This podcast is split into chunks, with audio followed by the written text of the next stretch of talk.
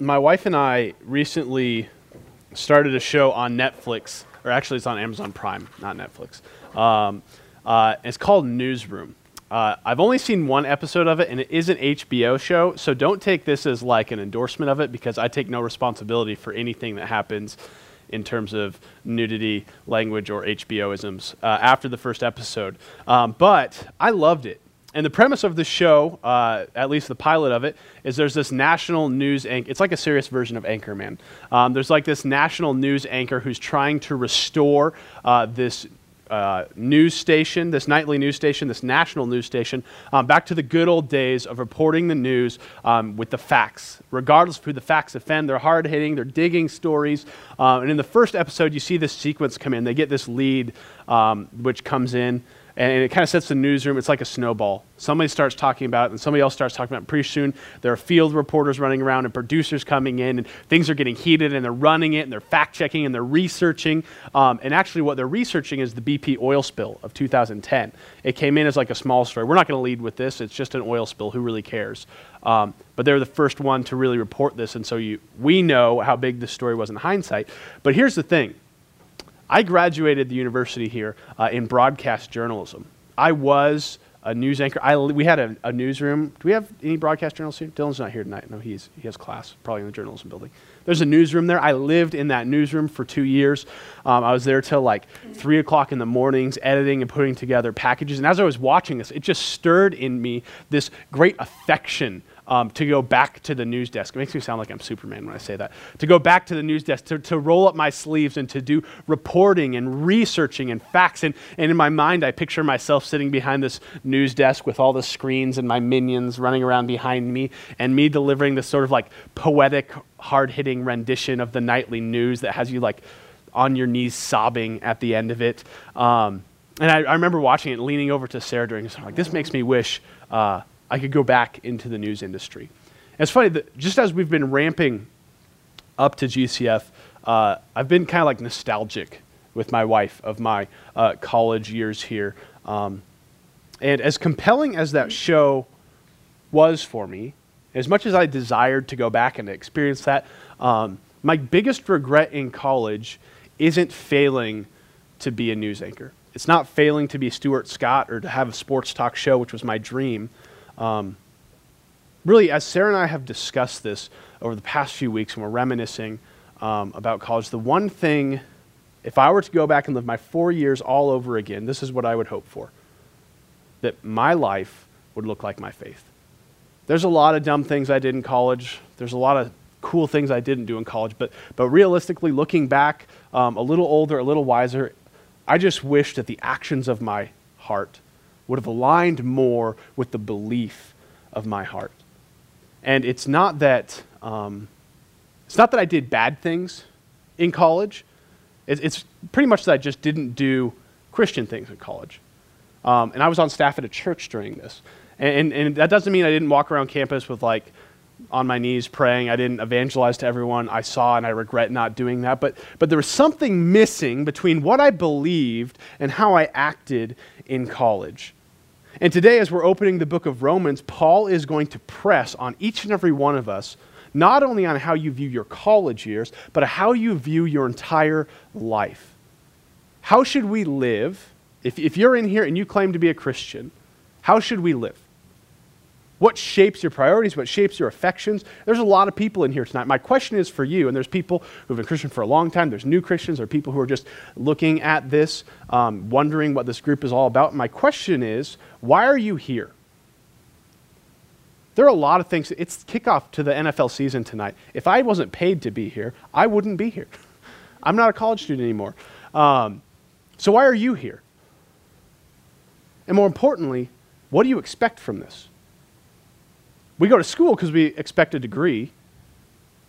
What do you expect to get from this? Of what benefit is coming and sitting under the Word of God to you? And here's what Paul's going to help us understand tonight. The big picture of what Paul is going to say uh, is this The life of the Christian should be compelled, motivated by the fame of Jesus, and sustained by the encouragement of the gospel. We can be compelled by a lot of things in the short term, but those ultimately fizzle. But we're looking for a, something compelling that is enduring for your whole time here and for your whole life uh, in the future. And we're going to see this in two ways tonight. First, we're going to see um, that we are called to participate in the glory of Jesus. And then, secondly, we're going to see that we are uh, then called to be encouraged through the body of Christ. Called to participate in his glory and to be encouraged in his body. Um, and so, before we get into that, let's just pray um, and ask God to come tonight. So, uh, Lord, uh, what a foolish thing to ask you to come. You, you are here. We don't need to ask you to come, for you dwell with us as believers. Um, and not only do you dwell with us out of obligation, like sometimes my two year old has to live under my rules, you dwell with us because you love us and you desire to be with us. But more importantly, you desire to change us, to transform us, and to draw us into a greater awareness of who you are and a greater worship of what you have done in our lives. And Lord, I thank you that what the theme of Romans gets at is that when we understand that rightly, truly, rightly, and accurately, we can't help but be changed in real, observable ways, not for the weirdness of what Christianity may be, but for the truthfulness, lovingness, and uh, the urgency of what the gospel needs to be in our own lives. We pray bless our time tonight. Um, thank you for the cross. Thank you for this campus. Uh, we pray all these things in your name. Amen. So, last week, um, we did kind of a little summary introduction into the book of Romans, and today we're going to see Paul's opening remarks in this book. And one thing we need to remember as we're reading Romans, we're taking 28 weeks to go through this book. Uh, it took the original recipients 30 minutes to read it, okay? So we're going slow, but it's intended to be read as a letter. That's what Romans was. And um, as we're going to see, letters written during this era of history are a little different from letters we write now. Because typically, if you were to sit down and write a letter to someone, you would say, This is my wife's favorite line out of like any movies Dear Darla, I hate your stinking guts. Love, is it Alfalfa who says that? Yeah, love Alfalfa.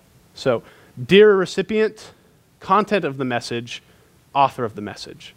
But actually, um, what was common during this time was to say, I, Alfalfa, to you, Darla, do hate your stinking guts. And so it, it's, it's the writer, it's the recipient, and then we get into the body. And we see that structure actually right away in the passage Jordan just read. Um, if you have your Bible, you can open it there. It's also on the screen. It says, Paul, so he's identifying himself, a servant of Christ Jesus, called to be an apostle, set apart for the gospel of God, which he promised beforehand through his prophets in the Holy Scriptures concerning his son, who was descended from David according to the flesh, and was declared to be the Son of God in power according to the Spirit of holiness by his resurrection from the dead, Jesus Christ our Lord, through whom we have received grace and apostleship to bring about the obedience of faith for the sake of his name among all the nations, including you who are called to belong to Jesus Christ. And then the recipients, to all those in Rome who are loved by God and called to be saints Grace to you and peace from God our Father and the Lord Jesus Christ. So, we, li- we live in a world um, where, because of our technology, we all get to write our own biographies. Okay? It took work writing biographies of people who lived uh, even 30, 50 years ago. If someone, if one of you becomes famous, it's going to be the easiest like grad project for someone to write your biography because your whole life is on social media. We don't have to go digging for things. And the, the, the interesting thing about social media is we get to frame how we're perceived.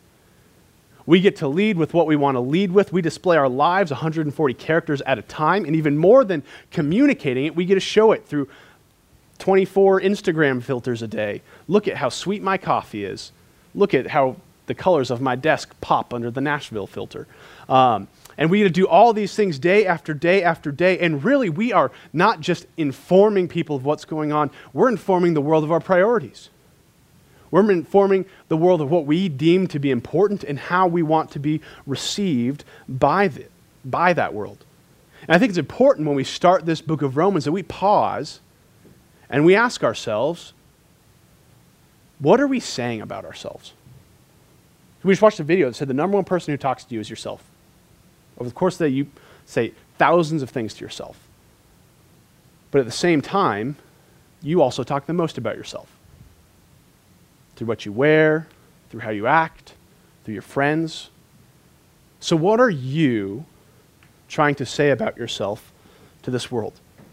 What do you communicate on Twitter, on Facebook, on Snapchat, on Instagram, on Pinterest, on MySpace if you're Becca? Um, what are you putting out there? What do you lead with, right? You've got a small, on tour, you've got a small place for a bio. Do you lead with the degree you're pursuing? You, do you lead with the location you're at? Do you lead with athletics, teams you like, teams you're on? Do you lead with vocation? Some people just like, their bio is their name. and I'm like, you can't really get more arrogant than that.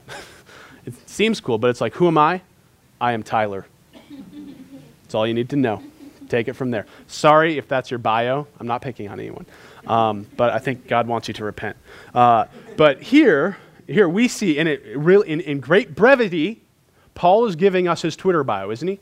The first line we see, what does he say? He says, Paul, super apostle, founder of all the churches in Asia Minor, called by God to be his tool to the Gentiles. That's not what Paul says. Paul says, Paul, a servant of Christ Jesus, called to be an apostle, set apart for the gospel of God. Three times, in three ways, with three different verbs, Paul communicates the whole of his existence as being directly and intricately tied to his conversion to Christ. For Paul, he has no existence outside of what God has done in his life through Jesus. He calls himself a servant, or what's literally interpreted as, and depending upon the Bible translations you guys have, a slave. Paul, a slave of Christ Jesus.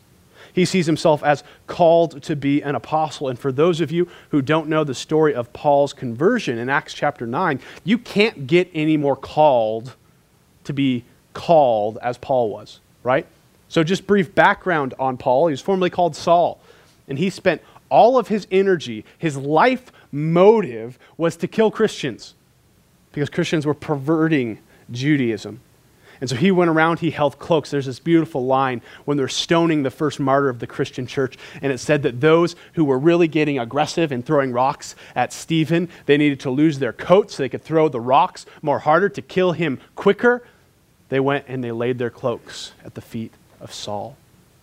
So he was, he was a murderous, awful man who made it his business to destroy Christians. And one day he's going uh, to Damascus and he's going there to kill Christians. And Jesus appears and he blinds him. He says, Listen, Paul, I know it's your business to kill the church and to persecute the church, but I'm Jesus, the one who you are persecuting.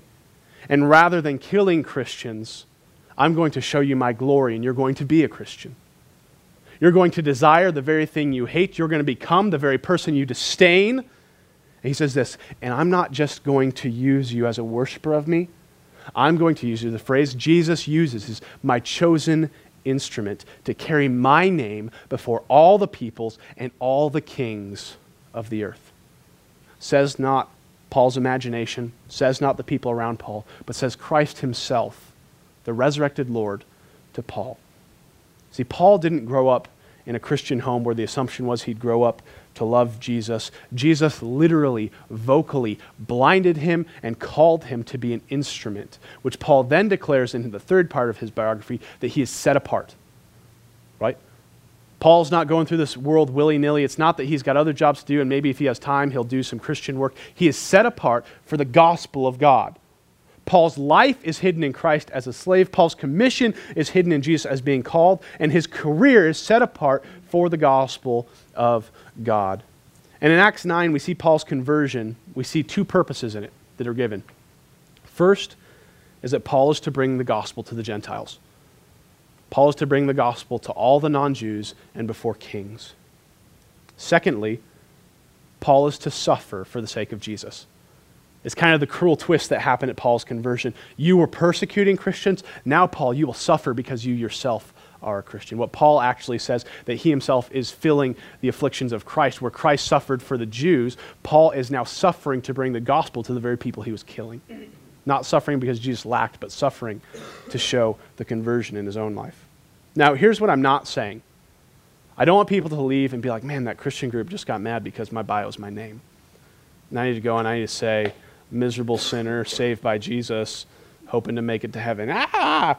Um, that's not what I'm saying here. I could care less about your social media bio. Um, but here, we need to understand that that's not the solution because Paul's unique. Okay? There's one Paul in the scope of biblical history. Pretty unique guy, pretty unique commission, pretty unique conversion. He's an apostle. There's only a handful of other people who are called apostles, which is defined by one who is chosen by Jesus himself to follow him and given a commission to preach the gospel to many people. A lot, all of us are called to preach the gospel. There's only a handful who are selected by Jesus himself. And under that assumption of Paul's uniqueness, he continues in this letter. And he says this in verses 2 through 5. Um, so, Paul, uh, we see his bio, servant of Christ Jesus, called to be an apostle, set apart for the gospel of God, picking up in verse 2, which he promised beforehand through his prophets and the holy scriptures concerning his son, who was descended from David according to the flesh. And yet he was declared to be the Son of God in power according to the Spirit of holiness by his resurrection from the dead Jesus Christ our Lord, through whom we have received grace and apostleship.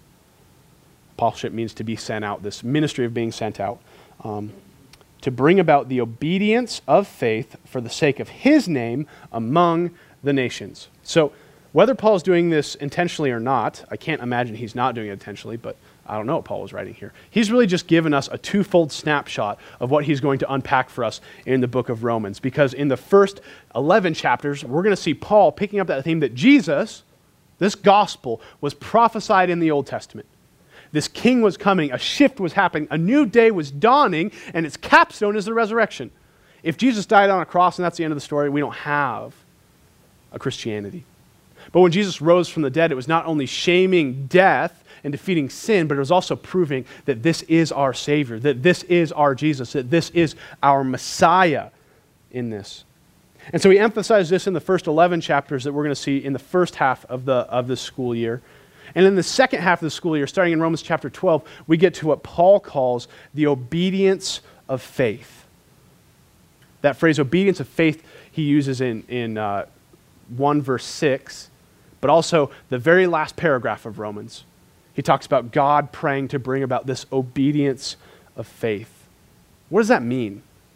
Obedience of faith. That's what we want to find in this book of Romans. That's why our series is called Learning to Live. How are we to live as Christians? Because here's the thing what we know is Christianity does not equal obedience. Just because you obey doesn't mean you're a Christian. Just because you're moral doesn't mean you're a Christian. Just because you bark when people tell you to doesn't mean you're a Christian. But what Paul is saying is this thing that you're believing is so transformative that it will produce obedience, that it will produce things. And if those things aren't being produced, I doubt you really believe it. If you believe a meteor is going to hit Chem 123 at 754 and you stay in here, you don't really believe a meteor is going to hit this building. And so Paul is pressing us to have an obedience of faith here. And he actually gives his purpose statement of his life um, in 1 verse 5, where he says this um, through whom we. Paul's really weird, and a lot of times he uses we just to refer to himself because he likes to confuse Greek scholars. Um, and so he uses we, and he's talking about himself here because the whole rest of this paragraph is um, him in the first person singular. Anyway, um, that was an excursus. Uh, he says, Through whom we have received grace and apostleship. So here's then the purpose. Why has he received grace and apostleship? To bring about the obedience of faith for the sake of his name, that's Jesus' name, among all the nations. That's a weighty task, okay? All of you receive syllab- syllabus, syllabi in your classes. I never know which one's which. You received a piece of paper in your class. None of the purpose statements on those was to bring about an obedience of faith for the sake of his name among the nations. Because that's heavy. That's a big task. That Paul is tasked with bringing obedience of faith, which makes Jesus famous not in Rome, not in Jerusalem, not in Caesarea, not in Thessalonica, but in the whole world before all the nations. And he's given this task to Paul.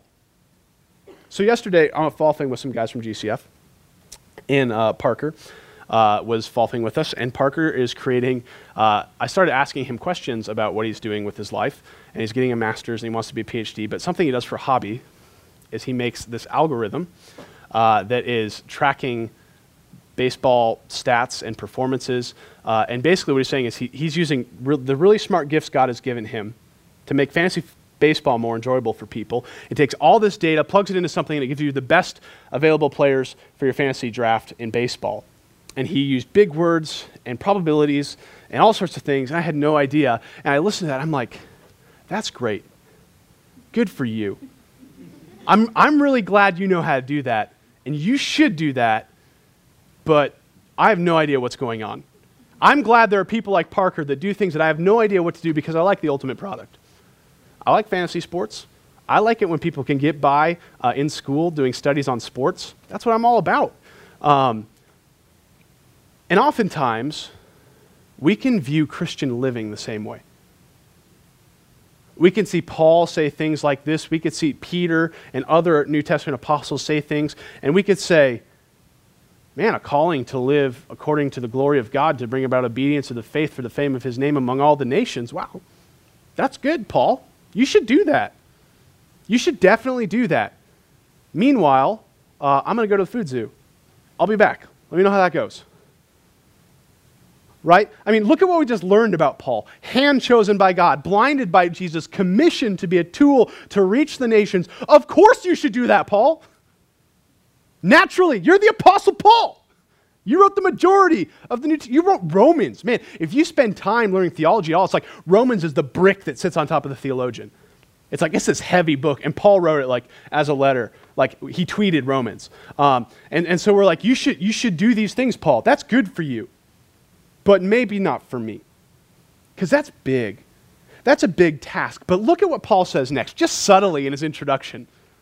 He says this including you who are called to belong to Jesus Christ. See what happened here? I'm called. I'm going to do something. You're going to do something because you're called.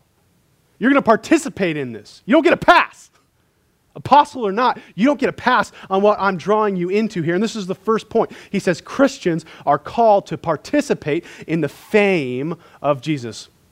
He uses the word sake here for the sake of Jesus, but I think for us, fame gets at the same thing, but it's more understandable. To do something for the sake of someone can kind of get lost. But to do something for the fame of others, man, our society gets fame. We understand fame. I, I just looked um, at tours today, music tours. U2's last two tours, U2's last two tours, that's inconvenient. Um, it, they brought in in attendance over 11 million people. That's, I was in a band once. It was fake. We had a fake concert where we got 20 people to pose so we could see how many likes we could get on Facebook. That's not 11 million people. That's huge. It grossed nearly a billion dollars. And here, I guarantee you, this isn't what happened with U2's concerts. People didn't be like, oh, there's a band. I should go listen to them. They're like, U2 is here. I don't care if Bono plays with a fiddle for 45 minutes while riding a unicycle. I'm going to go watch. It's U2. We're drawn to that. In fact, today, we, we, fame is such a big deal. We have celebrities who are famous for being famous for no apparent reason. I'm looking at the Kardashians, right? Why do we care about you? Because you're famous. Why are you famous? Because you're famous. It's this perpetual cycle of idiocy over here that we just keep watching and watching and watching. And see, here's the thing everyone, while those might be the extremes, every single one of you desires, wants fame and approval at some level. Could be at this big level. Could be, I want my name to be screamed by crowds as I deliver an algorithm that saves fantasy baseball. It could be that, man, I just want, I just want my roommate to accept me. It could be close to home. It's like, man, I'm just sick of my dad dogging on me. I just want to do something that my dad approves of. Every one of us desires that approval, desires that recognition, and desires that fame, and yet call Paul, excuse me, is calling us to live not for the fame, recognition, or approval of self, but for the fame, recognition, and approval of Jesus on a global level. And we can't even manage a local thing for ourselves. But why is Paul doing this? Look at the following verse, verse 7. Paul gives us introduction. I love how he starts this. We, these are throwaway lines sometimes, but he says, To all those in Rome who are loved by God and called to be saints. Why are we called to live as reflectors of God's glory locally and globally? Because we're loved by God. Because we're called to believe in this Jesus. See, Christian living outside of love, if you try to live like a Christian outside of this overwhelming awareness of God's love for his people, you're striving at the wind. You have no motivation. If one of the girls in here asked me to watch Pride and Prejudice with them, no way. If my wife asked me to watch Pride and Prejudice with them, maybe. Why? Because I love her. And understanding the love she has for me compels me to do things. And so if you breeze over this, Paul talks about doing a lot of things in Romans. If you breeze over Paul's introduction to Romans to the saints who are loved, not vaguely, not by me, not by society, loved by God, called to be his saints grace and peace to you because you're going to do all right. To understand the love of God connected to your own salvation and being chosen in God is a wonderful tool for mission. You see, Paul isn't attempting to conjure up fascination with an object of mediocre value. Paul's not up here like Billy Mays trying to sell us on miracle washing machine tablets. Paul is peddling the most valuable thing the world has ever seen. He's calling us to live as faithful consumers of an otherworldly gospel.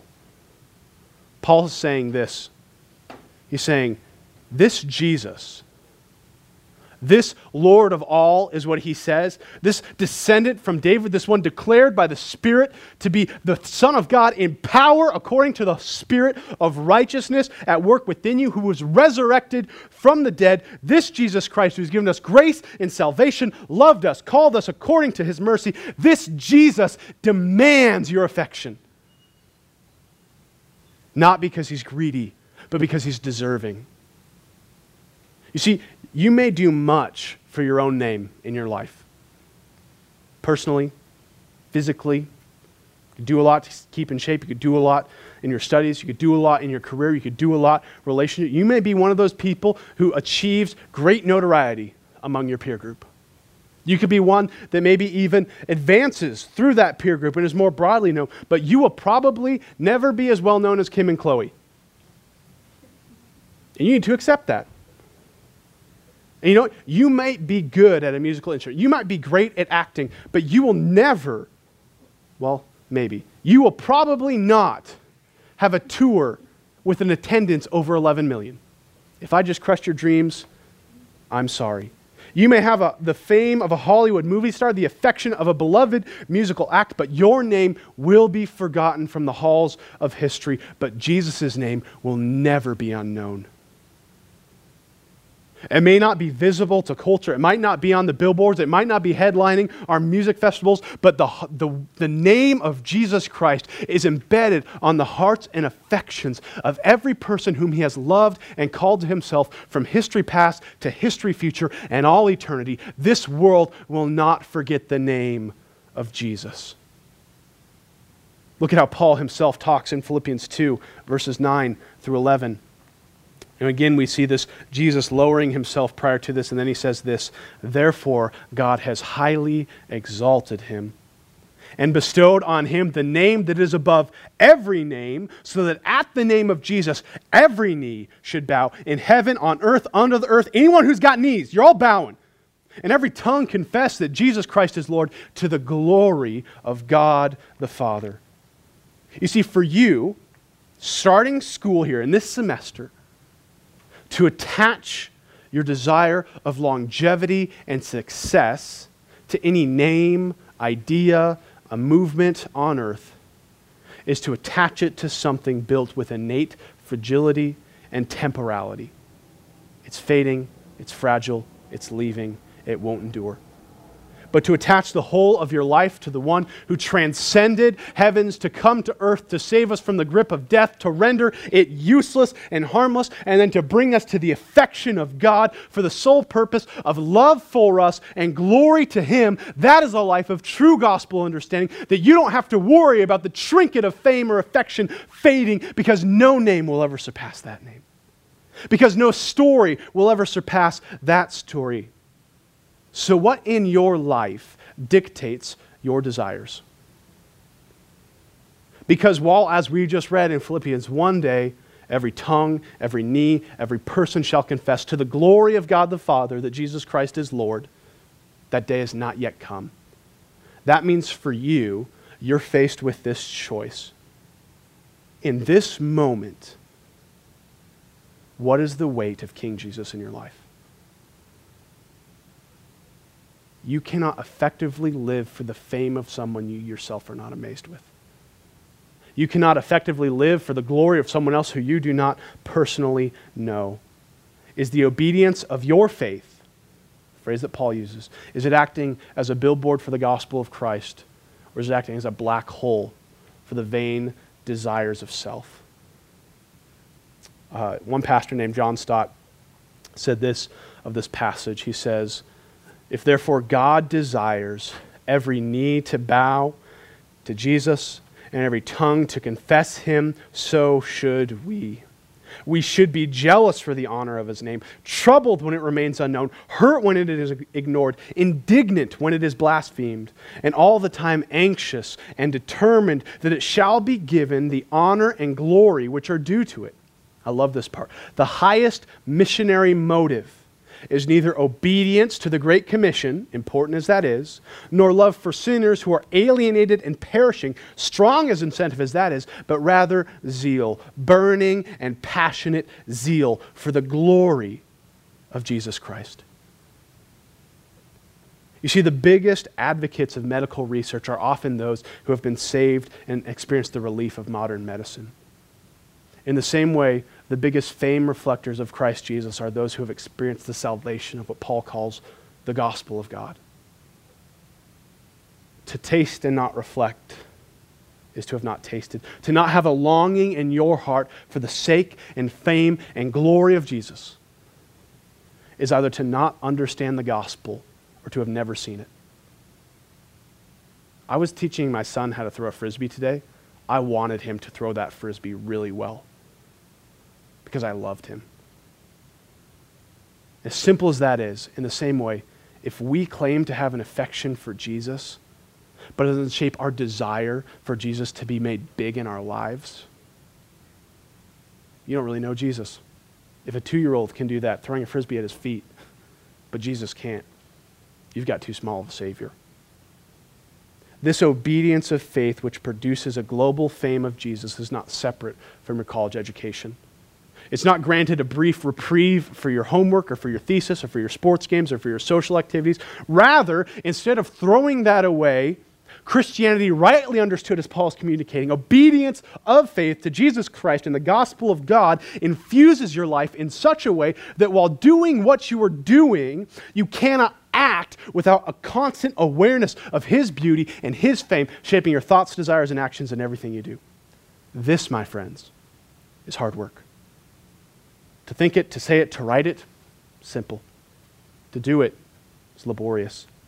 This is why Paul offers this, secondly, and in closing, encouragement through the body of Christ. Paul gives this weighty opening. He could have just said hello.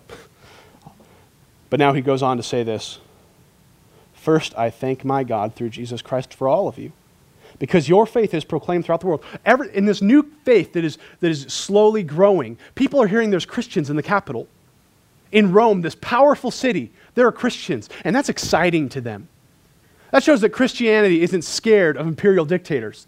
That shows that Christianity isn't scared of language borders or boundaries. It's not scared of oceans or shipwrecks or serpents. It's not scared of hostile culture, accepting culture, or any culture. If culture, if Christianity can gather in Rome, then Christianity cannot be stopped by men and it brings great hope to those who are around. For God is my witness, whom I serve with the Spirit in the gospel of his Son, that without ceasing I mention you always in my prayers, asking that somehow by God's will I may now at last succeed in coming to you. For I long to see you, that I may impart to you some spiritual gift to strengthen you. That is, that we may be mutually encouraged by each other's faith, both yours and mine. I do not want you to be unaware, brothers, that I have often intended to come to you, but thus far have been prevented, in order that I may reap some harvest among you as well as the rest of the Gentiles. I am under obligation both to the Greeks and to the barbarians, both to the wise and to the foolish. So I am eager to preach the gospel to you also who are in Rome. You see, in order to do what Paul has called us to do, those simple words, including you, those words carry great weight in your life. To do what Paul has called you to do in verses 1 through 6, we must live as Paul desires us to live in verses 8 through 15. Look back at Romans 11, 1, 11, and 12. Paul says this What's his desire for us? For I long to see you, that I may impart to you some spiritual gift to strengthen you. What's this gift? Okay? Is it a huge gospel gun? Is it speaking in tongues, right? Paul, we've heard you speak in tongues. We, have heard there's miracles. We hear people just touch you and they're healed. Can we get some of that action? What are these spiritual gifts? And then he defines it. He says this that is, that we may be mutually encouraged by each other's faith, both yours and mine. You see, Paul knows that to live in accordance to the gospel, you can't do it alone. We need each other to be strengthened. We need each other to be strong. We need each other to be the church of God. And let me level it with you guys tonight, okay? This is a uh, good thing everybody left already. Uh, because here's the deal. This year, just like clockwork in the previous five years of GCF meeting in this room, there's a pattern that's going to happen. Some of you will show up more irregularly than others. You'll stop coming to GCF, probably start finding other things to do, assignments, activities on Sunday mornings. You'll stop coming to church. You have every intention to come, it just doesn't happen. You start finding friends and hobbies and activities take you out of a different sphere. You stress your limits of what you think is right, wrong, press you in ways you never thought you'd be pressed, and you will fall away. You won't be here. You won't think here because your heart won't be here. I guarantee you, as hard it is, as, it, as it is for me to say, some of you in this room won't be here in May. I talked to a guy who did college ministry for 20 years this summer. I said, What's the hardest thing? I thought it would be like energy levels or s'more games. I said, The hardest thing is every year seeing people walk away from the gospel. You'll walk away not because you found another student group, not because you've been more involved at another church. If that happens, that's great. But you'll walk away because your eyes will have become blinded to the beauty of the gospel. The gospel doesn't change, but our hearts are fickle and our eyes are dim. See, it makes me think of this story. Um, we went to St. Thomas uh, when my son was just about a year and a half. This beautiful um, uh, Caribbean island, and uh, we, we were there and we're sitting on this beach and it's this bay and there's all there you never know how many blues there are until you're sitting and, and seeing this beautiful clear ocean and there are palm trees and there's this breeze and my son has a dump truck running it into a tree up on the pavement of the resort. There's this beauty in front of us and owen is just like he's fine. He's content. But here's the thing. It's not the fault of the ocean that Owen wasn't entertained.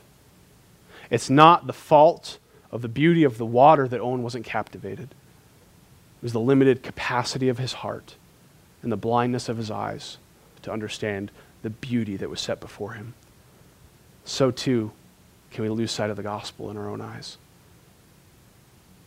Because to really taste the gospel of Christ is to have an enduring faith which never fails to neglect the strength of others.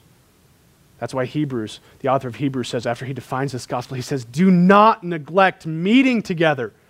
The whole message of Hebrews is do not fall away, do not neglect, do not disbelieve, don't stop meeting together. That's a bad step. Not because God cares about attendance, but because God, because God cares about your soul. And see, Paul offered us grace and peace, and he knows all too well, because he's seen it firsthand, that there are many things in this world that each and every one of us will be tempted with false peace and temporary grace.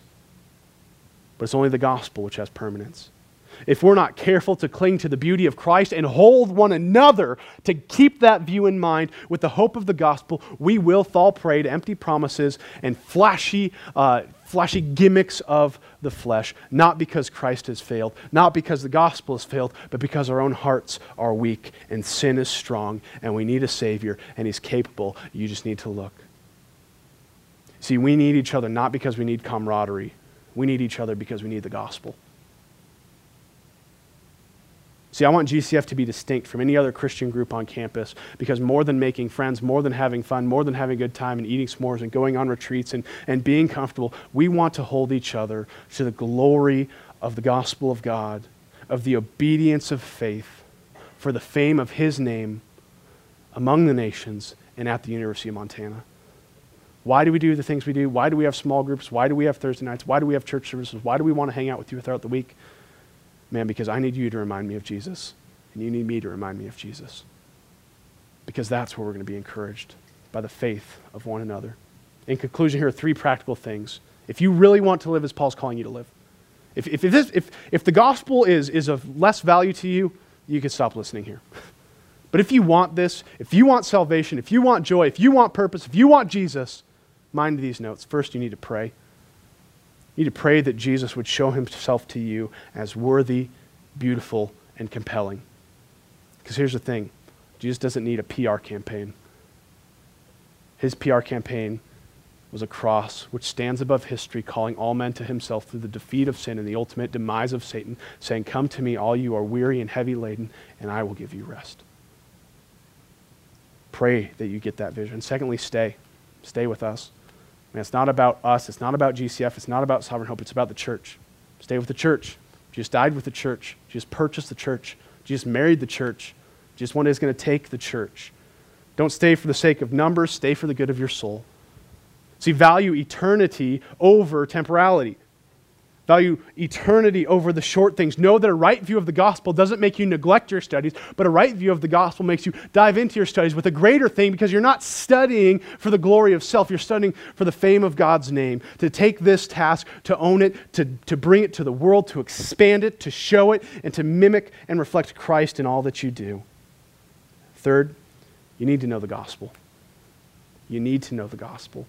Paul ends with this in verse 15. He says, In light of all this, I'm eager to preach the gospel to you who are also in Rome. Paul's encouragement, Paul's letter, it's essential to know the gospel. He's not moving beyond it, but he's sticking to it. If you don't know the gospel, stay with us. If you're unclear about the implications of the gospel, stay here because you'll encounter it in Romans. If you're unclear about the full implications of it, Paul wants to help you. Paul wants you to see it, to know it, to understand the beauty of Christ. And only then does he ask you to do anything. But until you do that, don't try to change your life. Don't try to build on a faulty foundation. Know the gospel in spirit and truth and live as one who is loved and called by God. Pray, stay, and know the gospel. We want to do this together for the glory of God, for the good of the university. It's because to live as a as a Christian is to be compelled by the fame of Jesus among the nations and sustained by the encouragement of the gospel in the body of Christ. Let's pray.